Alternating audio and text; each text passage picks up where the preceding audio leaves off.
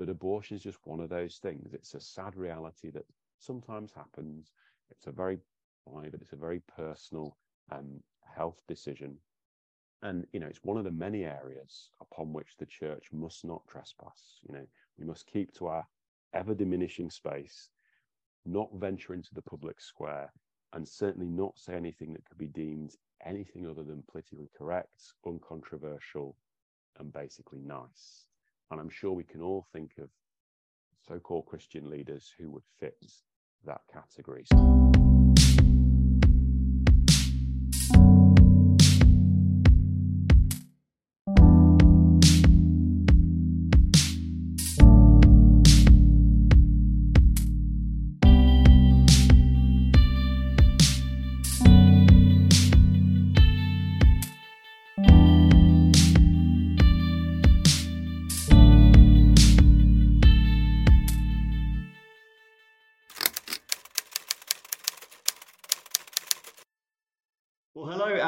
To this week's episode of About Abortion. I'm thrilled to be joined today by my two friends, Pete Jackson and Tim Lewis. Pete and Tim, thank you so much uh, for being on the call today.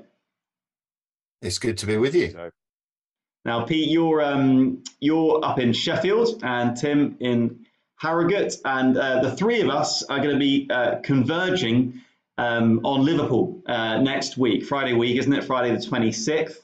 Um, any any Liverpool connections? Either of you? You've been to Liverpool? Do you know Liverpool? I've been, I, I, went there about 20 years ago for a, a CU mission when I was a, a, a UCCF relay worker. And, that, and, that's other than visiting the airport uh, sometimes to go to Northern Ireland, that's pretty much the only time I've I've been. Oh, cool. Um, Funny enough, that's, yeah, that's the last time I spent substantial time in Liverpool. Actually, was on a, on a CU mission. It was yeah, uh, with yeah. the late Michael Green and oh, right, brilliant. the much younger Michael Ots um, wow. Uh, yes, yeah, that's enjoyed yeah. that. Enjoy that. How about you, Tim? Any any Liverpool connections?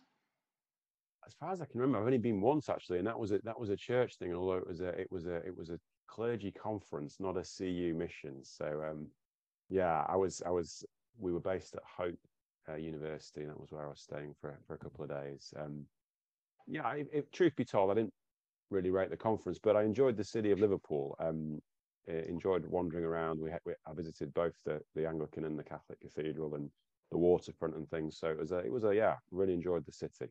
It's a beautiful city. Now, um, why are we going to Liverpool, Tim? Just just tell us, for those who don't know, what's going on in Liverpool on May 26th. Why are we converging? It's not purely for touristic reasons that we're joining together in Liverpool. No, and I don't, as far as I'm aware, there's no big football matches that, at that point. I think everything will have finished. But yeah, so Brephos are holding a church leaders uh, breakfast um, at Gateway Church, uh, which is a church in, I think it's the sort of south of Liverpool, 8.30 till uh, 11 a.m. And really a wonderful opportunity to meet other Christians in Liverpool in the Northwest area who want to find out more about how to advocate for the unborn child and to equip their churches really both to understand the reality of abortion uh, and respond to what I would say is the social justice issue of our age, really. Um, so, as you'd expect, there'll be lots of good breakfast, plenty of coffee. Uh, me and Dave and uh, Pete are not the only cooks, don't worry. I think we have some support there, as well as lots of opportunities for conversation, questions, networking, and there's going to be uh, uh, some input from Pete Jackson and myself. Fantastic. It's said to be the biggest event in Liverpool since Eurovision 2023. So um, I'm excited. Now, I probably should have said this earlier, but by way of introduction, many of those who, who listen in on this podcast regularly will know Tim already. Tim uh, is working alongside me in Brephos, and uh, he's working uh, as well as that. Uh, he's doing a PhD in uh, really what the Bible has to say about the unborn child, and he's been bringing some of those sort of um, those gems into these podcasts, which has been fantastic.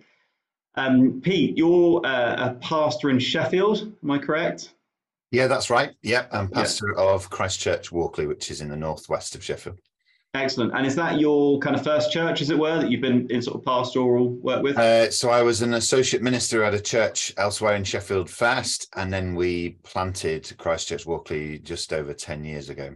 Okay, so you were the planting pastor as well. The, the, the, the, planting pastor, yeah. Okay, fantastic. So this is great. So I'm, I'm really thrilled to have both of you guys uh, join us next week, and we, we just want to help people listening in to whether they're they're church leaders, because this is for church leaders in particular. This this event next week, um, but whether those listening in are church leaders themselves or if they know church leaders, uh, we just hope this helps people to get a sense or a taste of what's going on um, and why we think people should be there. Um, bookings are coming in. We're, we're seeing people already uh, commit to this, which is fantastic. Plenty of space for more. And so that's really what we're here to talk about. It's worth saying, just before we kind of move on to the content, as it were, um, how we alighted on Liverpool, because Tim and I um, talked and prayed and kind of thought about various locations for this kind of new idea. This is a bit of an experiment for us as Brephos, you know, doing a regional conference. We've done some national conferences. In fact, Pete, you kindly spoke at one of them down in London uh, a few years ago. Um, it's the first time we're doing a regional conference, and there are reasons for that. We want to try and reach people where they are, build up a bit of a network amongst uh, church leaders who are like-minded uh, on this issue, uh, kind of in the locality, so they can help each other, encourage each other over time. Um, we want to make it easier for people to come along without having to commit a whole day to something they don't necessarily know about first. But um, how we alighted in Liverpool, we actually thought about one or two other cities, and there were good reasons for, for doing those cities, but just didn't get a sense of, of the Lord's kind of blessing, as it were, on on those plans. And then and then we somehow alighted on Liverpool, and and it, it seemed there was a, a, kind of peace about that decision. We committed to it, and it was only after I discovered that that region in the UK, at the northwest of England, actually has the highest abortion rate in the entire nation.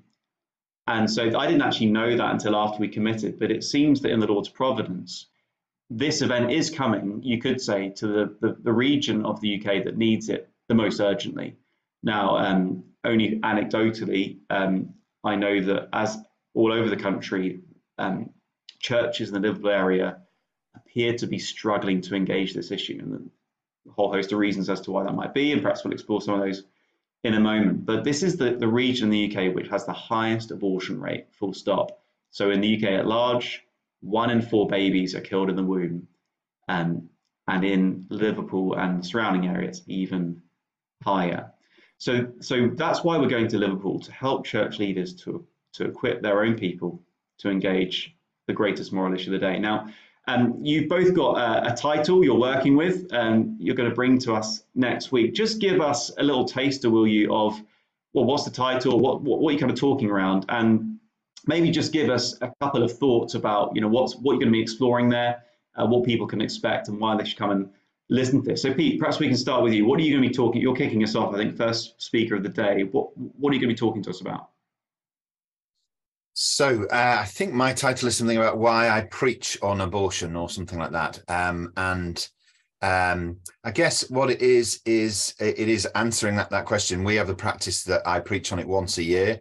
Um, I guess it's not the once a year thing that's so much in question, but why I would preach, why would I give pulpit time?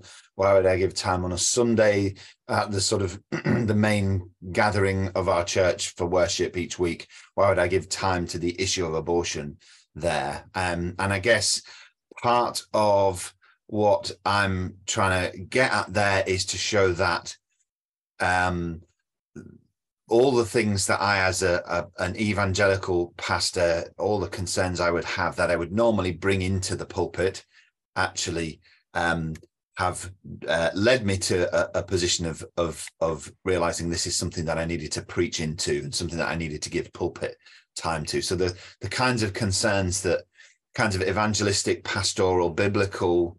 Uh, you know, wanting to see the church shaped by the word of God, those kind of concerns that I would normally bring into the pulpit, um, those those things uh, have uh, a contribution to make, particularly around abortion, and have led me to a conviction of seeing this as something that that needs that needs preaching preaching into in that particular way. Right, that's helpful. And just to push you a bit more on that, so to those mm. who would see engaging an issue like this as a sort of sidestep away from yeah. pastoring or to look at it from another angle, perhaps a distraction uh, for the church in terms of what the church is meant to be about. Your response to that would be? Yeah, so I, I would say just over time, I became convinced that uh, on on to the contrary, really, that actually uh, a concern for mission, a concern for people's pastoral care, concern for preaching the gospel to our age and to our communities uh, actually means we're going to have to go there on the issue mm. of abortion at some point and in and in some way mm. um, and that actually but i think it's more than that it's not just that we have to i think it's that there's a great opportunity there because i think the gospel has unique resources to speak into this issue and um, that therefore i guess part of our responsibility as gospel preachers as pastors and leaders is to is to seek to do that so if we want to faithfully contextualize the gospel then well one one of the contexts that we have to speak that into is uh, what is happening and what has been happening for over 50 years mm. in our country on the issue of abortion. And and and likewise pastorally it, it's there in people's lives in our congregations whether we realize it or not. And in all sorts of ways people that they know people themselves in our congregation will have been deeply and are being deeply affected by this. Um, and so again um, we, we we really want to we really want to preach the gospel and the word of God into that if we want to faithfully serve the people that are that are sat there mm. um, as part of our church families each each week. Yeah, thank you, Pete. And I think without wanting to make too fine a point on it, again, in the Liverpool area, this the highest abortion rate area in the whole of the UK. If we want to be culturally relevant evangelists, you know, how can we not engage this issue? I mean, is if the gospel's big enough for this issue, yeah. why aren't we going there? You know, and I think um, I remember you saying when you came to our conference a, a, few years back something about how culturally relevant evangelism is more than just kind of you know connecting your sermon to the latest pop song, um, which which which can also be a good way of being culturally relevant. You know, and sure. yeah, certainly sure. in the in the Liverpool region, I imagine I don't know, but I I, I would be happy to uh, to to assume that all sorts of evangelistic events rose up around Eurovision, and that's a great thing. You know, got the world converging on the city for for one reason, and there's an opportunity there to to to bring the gospel to bear, where the you know all things to all men, absolutely, um, but also we should be engaging the issue of abortion as evangelists, if nothing else. Um, that's helpful. You know, I think uh, pastors obviously um, the word busy is overused, isn't it? But undoubtedly, the demands placed on a pastor are significant. Uh, you're essentially looking after a large family um, with all their needs and, and, and all the opportunities and so on. Um, and I'm sure in your life it's no different, Pete. In fact, you've had quite a busy last few weeks. Am I right in thinking you've been uh, been to GAFCON? Is that right?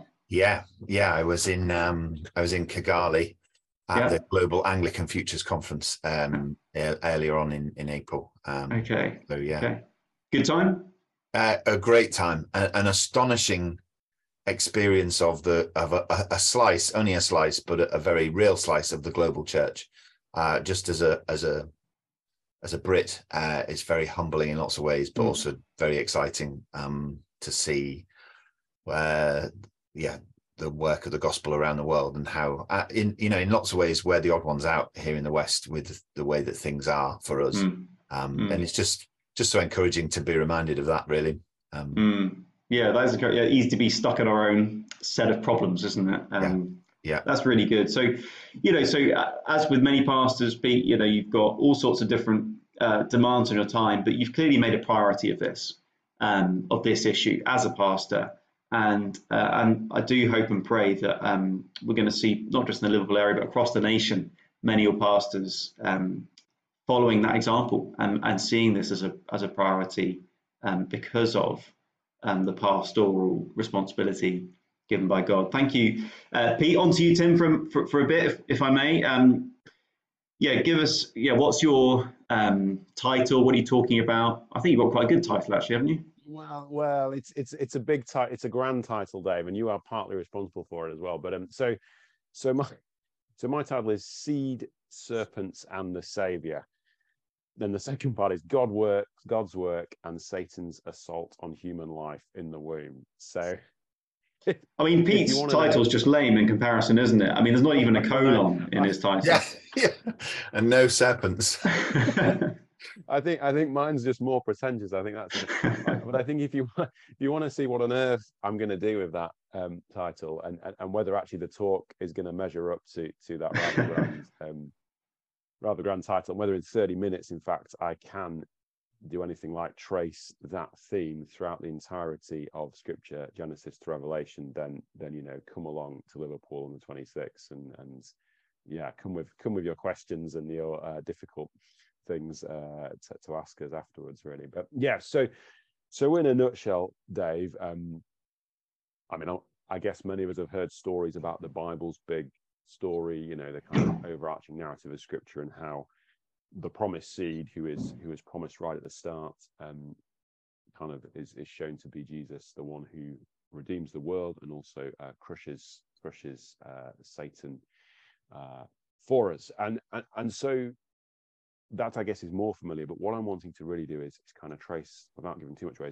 trace alongside that um, how you know the devil doesn't go quietly in in that really, and how the devil is constantly fighting back against against God's work. And one of the places we see that in a very real and profound way is um, in the battleground of the womb, if you like, uh, where where unborn children are, are threatened by by the enemy, meaning Satan, in in this way. So so that's in a nutshell what I'm what I'm hoping to do. As I say, ra- perhaps rather grand and ambitious a theme, but but come along to see if you think I can pull that off uh, on the 26th.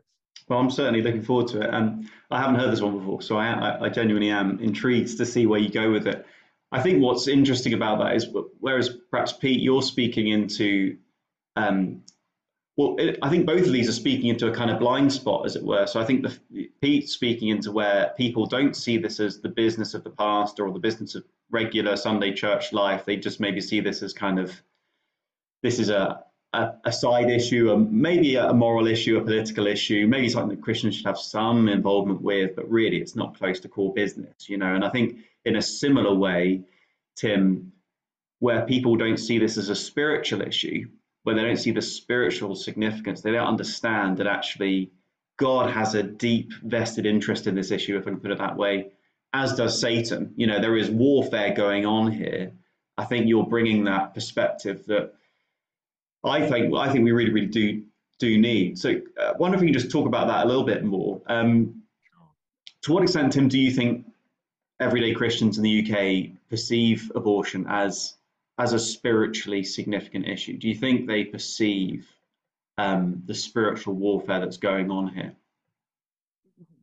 Well, well, in a word, no, Dave. I mean, and I think that you have to almost start a step further back and ask the question: do, to what extent do Christians see this as a as a problem, as an issue, full stop, spiritual or, otherwise? Um, but I think when when when Christians begin to wake up to the reality of this, th- th- then yes, I think there is an undoubted spiritual dimension to it. I mean, and and for many who are involved in the pro-life movement and who want to be kind of activists and do things, you know, um, and have maybe written letters to MPs and have maybe been out on the streets, you know, it can sometimes be tempting to look at the situation and look at abortion and think, well, it's this CEO or it's that politician or it's this activist or it's this newspaper that's the problem.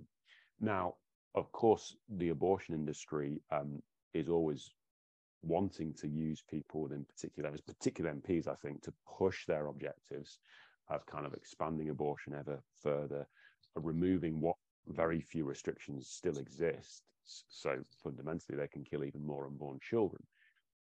And as I say, that's not to say that such people aren't willing actors in, in their operation. But of course, as Christians, we know that spiritual battles are never waged against flesh and blood. Other people are not the real enemy. I think it's really important to stress that. Um, spiritual battles, as Ephesians 6 tells us, are waged against the rulers, against the authorities, against the cosmic powers of this present darkness, against the spiritual forces of evil in the heavenly places. And behind, of course, all such spiritual opposition is Satan himself, the great enemy of humankind. Jesus calls the father of lies, who has been murdering people from the beginning. You know, so murdering people made in God's image and likeness from the beginning. And I think I think when you when you do begin to understand the scale of the slaughter going on in terms of, of, of abortion, and I think it's right to call it an industry in that sense, the, the, the, scale and the figures that we're talking about, just in just in our country of 60 million people, you know, one in four, you already mentioned, Dave, this is well over 220, 225,000 uh, children a year. The scale of that, and each one of a unique precious image bearing human being you realize that there must be a bigger power at work. You know, this is not just something one politician can dream up and keep going on their own. This is an enemy that's implacably opposed to God and all who bear his image. And, you know, are people awake to that? Well, no, I think by and large that reality is obscured for us. Partly because I think on this issue, as as others, you know, and I, and I'm not, I'm very much part of the church. I'm to this extent part of the problem. I think, like the disciples in the Garden of Gethsemane, there can be a tendency, you know, all hell is breaking loose. Jesus needs us to step up uh, and and and labor with him, to pray with him, to work alongside him. And where are the, where is the church? Where are the disciples? Where they're spiritually asleep. But I think undoubtedly one of the reasons why that is the case is that the other side, the culture of death, has done such a good PR job, such a good propaganda job, convincing society, including Christians who want to be, you know, good, respectful, law abiding citizens, that abortion is just one of those things. It's a sad reality that sometimes happens. It's a very private, it's a very personal um, health decision. And, you know, it's one of the many areas upon which the church must not trespass. You know, we must keep to our ever diminishing space, not venture into the public square, and certainly not say anything that could be deemed anything other than politically correct, uncontroversial, and basically nice. And I'm sure we can all think of so called Christian leaders who would fit that category. So, yeah, I think by and large, we don't see it in spiritual terms. I think by and large, most Christians don't see it as an issue at all. But I think when you when you wake up to the reality of abortion, I think it's almost immediate that this is way bigger than public policy yeah. or healthcare. This is this is spiritual warfare. This is good against evil, light yeah. against darkness, one hundred percent. Yeah, interesting anecdote on that was there's a guy in our team here in Norwich, our public education team. So most of our listeners will will be aware of um, this. We have a public education team. We go out onto the streets in Norwich. We display the reality of life in the womb in all its majesty visually.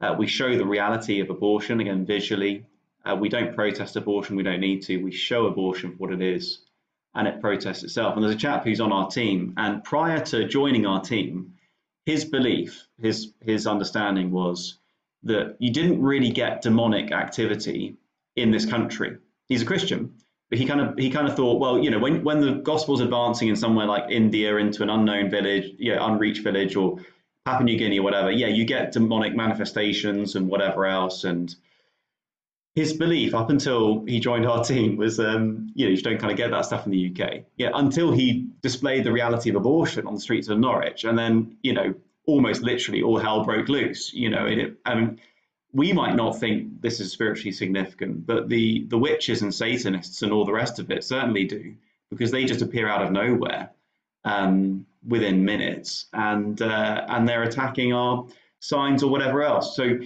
it's it's not lost on the other side, if I can put it that way, the spiritual significance of this.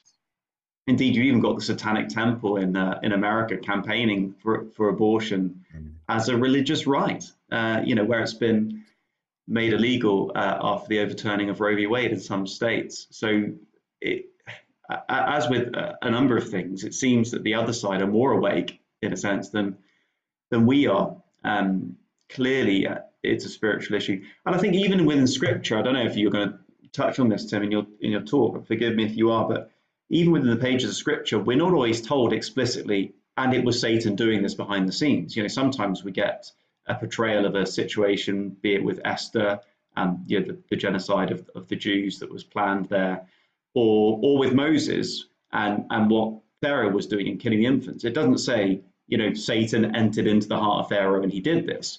Uh, elsewhere, we do get that, don't we? We do see the, the, the veil pulled, the sort of curtain pulled back, and we see what's going on behind the scenes. And yet, putting all things together, it seems pretty clear that Satan doesn't take days off, and he's described as the prince of the air, and the whole world is under the control of the evil one. Uh, if we think he's not actively involved in industrial scale child sacrifice, I think we're we're really being being hoodwinked, which is exactly uh, what he wants it's also his his his uh you know he's the father of lies isn't he and so so just the deception that there is around abortion, deception mm. about the uh, about the reality of life in the womb, about the identity value of of of the child in the womb, the lies that that the whole thing is shrouded in, the darkness that it's covered in, in order to allow it to carry on on the scale and with the devastating consequences that it has. You just think that of course, of course, it's a spiritual thing. And actually, one of the lies that is prevalent at the moment is um it, it, you know, it, it, part of the, the the deception around abortion is that it, is it is justified on terms that actually sound very Christian and are borrowed from Christianity because mm. it's on the basis of compassion, kindness, love, freedom. These are all things that actually the gospel has uh, the the realities of which the gospel bequeaths to us and the gospel in reality promotes. Um, and in a sense, that's it's a testimony to how much we've been influenced by the gospel in the past that now something like abortion has to be shrouded in in apparent Christian language and apparent Christian values in order to be um, to be promoted. But it but it is a it is a deception, and I think that's that's partly why it's powerful, and that's partly why as Christians we, we have been we've been slow to to this issue because you know we we're on the side of compassion, love, kindness, caring for people. You know, aren't we? If well, of course we are. Um, so yeah, uh, uh yeah, of, of, of course, of course, it's a spiritual, of course, it's a spiritual issue. And all the more reason, I think, Pete, for pastors to be engaging this from the pulpits because people are not getting truth out there on this issue. Yeah. They're yeah. getting worse than nothing. It need it need the the whole issue needs dragging into the light as much as possible. And of course, there's no light that's more that's better than the light of the gospel. And um, yeah, uh, yeah, that's. Um, but I remember at, at the Brephos conference being uh, given a very powerful illustration of that with uh, the testimony of a woman who'd been through an abortion, talking about um, the the the silence of her church on the issue was was basically a, a playground for all sorts of lies that were whispered in her ear.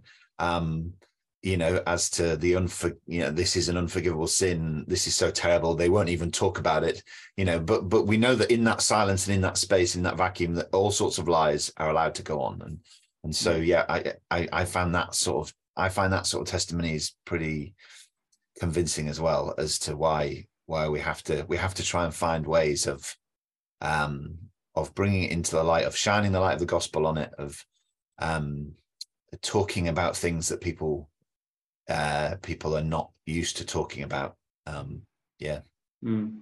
Actually, brings me on to another question I wanted to ask, which is um, why why why have we got men speaking into this? You mentioned a, a lady you shared at the Brephos conference, and people can go find that talk. It's it's it's a yeah, it was a real really moving testimony actually. Uh, but one of the great joys of doing this work is even before you do an event, you start getting complaints. And uh, one of the complaint I've, complaints I've, I've, got about this one is uh, why have you got men speaking into this issue? So let's talk about that. Tim, why, why have we got men or why do we need men speaking into this issue? I mean, we all agree, of course, we need women as well, and we often do. Why, why men?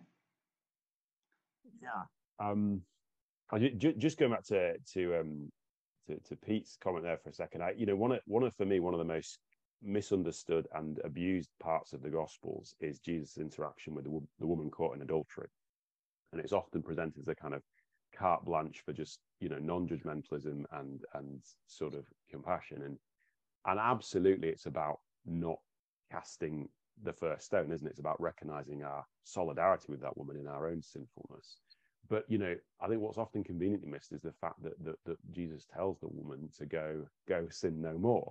You know, he, he wants no part actually with the with the genuine um, sinful behavior that she has been caught up in in, in her particular life. And I, I, sometimes think when I hear pro pro choice arguments or when I hear Christians who have been kind of taken in by the pro choice movement, it's almost like they reinterpret that story from John 8 with Jesus saying to the woman, Well, not just go sin no more, but go have your abortion now. I'm not judging, you know, no one here is judging. It, it's a complete distortion, really, of of the way Jesus interacts with people of what compassion really means, of what uh, a recognition that we're all sinners uh, means as well. But yeah, I mean, picking up the idea of, of, of, of, men speaking into this, I mean, I think as Pete says as well, the whole thing is cloaked in euphemism. The whole thing is cloaked in, un, you know, untruths or partial truths. So one of the many euphemisms alongside things like healthcare and reproductive justice is that abortion is a women's issue, pure and simple.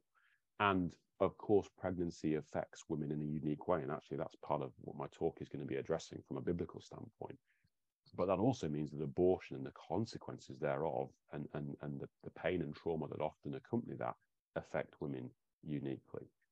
But but you know, more generally, when when that label that is used, women's issue, kind of euphemistically, and to shut down debates, to shut down, to silence conversation, I think it's really dangerous. I think it's disingenuous, and I think it's actually harmful to, to women uh, as well as unborn children, because every child aborted involves, of course, well, it involves a man as well as a woman in the creation of that child, and roughly half of the children aborted are boys. So abortion does not simply involve pregnant women or girls, and who we should often acknowledge actually are coerced into that decision. They're in a very real sense victims in some sense. But abortion also always involves the silent victims the unborn children. And so if what you're saying by saying well you've got to have a woman address this if what the subtext there is is really if you cannot speak out for children being killed because you happen to be a man because your gender is an issue if you cannot speak out for children being killed for that reason, then we really have got a problem in our society. It's sicker actually even than we realize. So I think fundamentally that's what it boils down to, you know. Um, and biblically, you know, I believe God wants men to to take a lead in the work of justice, in the work of protection, in the work of safeguarding the most vulnerable. And, and who is more vulnerable than unborn children? So there's some of the things I would mm. say in response that, Dave. But I but I recognise that the force of that argument or the at least the prevalence of that argument, even though I don't think it's very, um, you know, I think you could look at a whole range of issues and, and it breaks down, you know, um, do, do you have to be under 18 to speak out against child abuse? You know, wh- where, where does this logic stop? Like mm. Mm. Thank you, Tim. Well, I want to draw this to a close in just a, a, a moment or two. So, just in a sentence or two, uh, bringing this together, Pete, why should pastors and others, worth saying and others, it's a church leaders conference, but we're talking about those in youth work, women's work, kids work, um, all sorts of different church um, ministry. Uh, why should they come down on May 26th? What, what do you think's um, worth it for, for them next week? Uh, well, I mean, God, um, God works by His Spirit through His Word, uh, through the gospel to empower his people for the things that they call us to do. And I would hope that the event and the things that we talk about there, uh, actually people find it um, not uh, not that they sort of come away with a sense of guilt, but with a sense of God's calling and empowering through His Word that this is something that you in your with your responsibilities in church leadership, this is something that you can respond to faithfully, and that the gospel leads us in that direction. The gospel has has a sort of a, a, compelling factor to push us towards the necessity to speak gospel truth into these issues, but also therefore the gospel gives us unique equipping, and God uh, obviously accompanies His gospel word with the help of His Spirit. So you know I, I, would hope people find it find it empowering and encouraging this is something that you can do something about and you've got the resources in the gospel and in the presence of the holy spirit to do do something about it Brilliant. Thank you, Pete. And, and finally, Tim, um, what's your prayer for this event? What would you like to see uh, happening uh, uh, and sort of coming out of this event? What impact, what fruit are you are you hoping for here? Yeah, I mean, for me, Dave, it's about the church in all her diversity, denominational variety, being of one heart and mind on this issue, coming to mm. coming to what I would say is God's heart for it. You know, I, I personally don't think we're going to see really significant and lasting change in this country on abortion until the church gets her own house in order. You know, mm. and one of the reasons why we, we look across the Atlantic, we see that genocide has to some extent been stemmed in the US um, is because there's been such a united, coordinated, and active, principled opposition to abortion from a majority of churches who take the Bible seriously. And I believe that's possible in the UK. You know, as evangelicals, we claim to take scripture as our ultimate authority, doctrine and practice we haven't always allowed the Bible to shape our thinking and praxis on this issue. Often others have made the running and we're playing catch up. But I think if we can uh, unite as churches, uh, take God's word seriously, I think we can really see breakthrough. And to reiterate, the Bible is not absolutely is not silent on this issue. Amen. Fantastic, Pete. My um, listeners want me to ask: Are bacon butties included?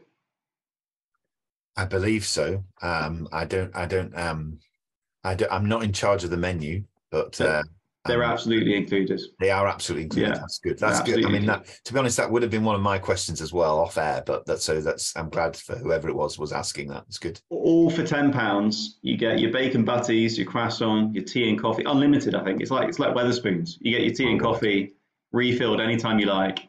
Um, eight thirty, people are gathering from eight thirty for breakfast. Uh, we kick off at nine fifteen. We're going to sing together. We're going to pray. Um, Pete and Tim are going to speak. I'm going to draw things together just very briefly, signpost how people can take things further. And there's going to be some time for prayer and for Q&A towards the end, all wrapped up by 11 with further tea and coffee. So do uh, register uh, now. If you haven't, do send this on to a friend, uh, a pastor, any church leader, anyone involved in church ministry that you know. We'd love to see you there. Uh, be in touch if we can help in any way. Um, Tim and Pete, thank you so much for your time today. Uh, really looking forward to seeing you next week. Uh, appreciate your partnership in this. And uh, thanks everyone for listening. Do, as ever, remember to like and share and comment and all that kind of stuff so that we can get these messages out further to a church and a world uh, that need to hear them. Thank you.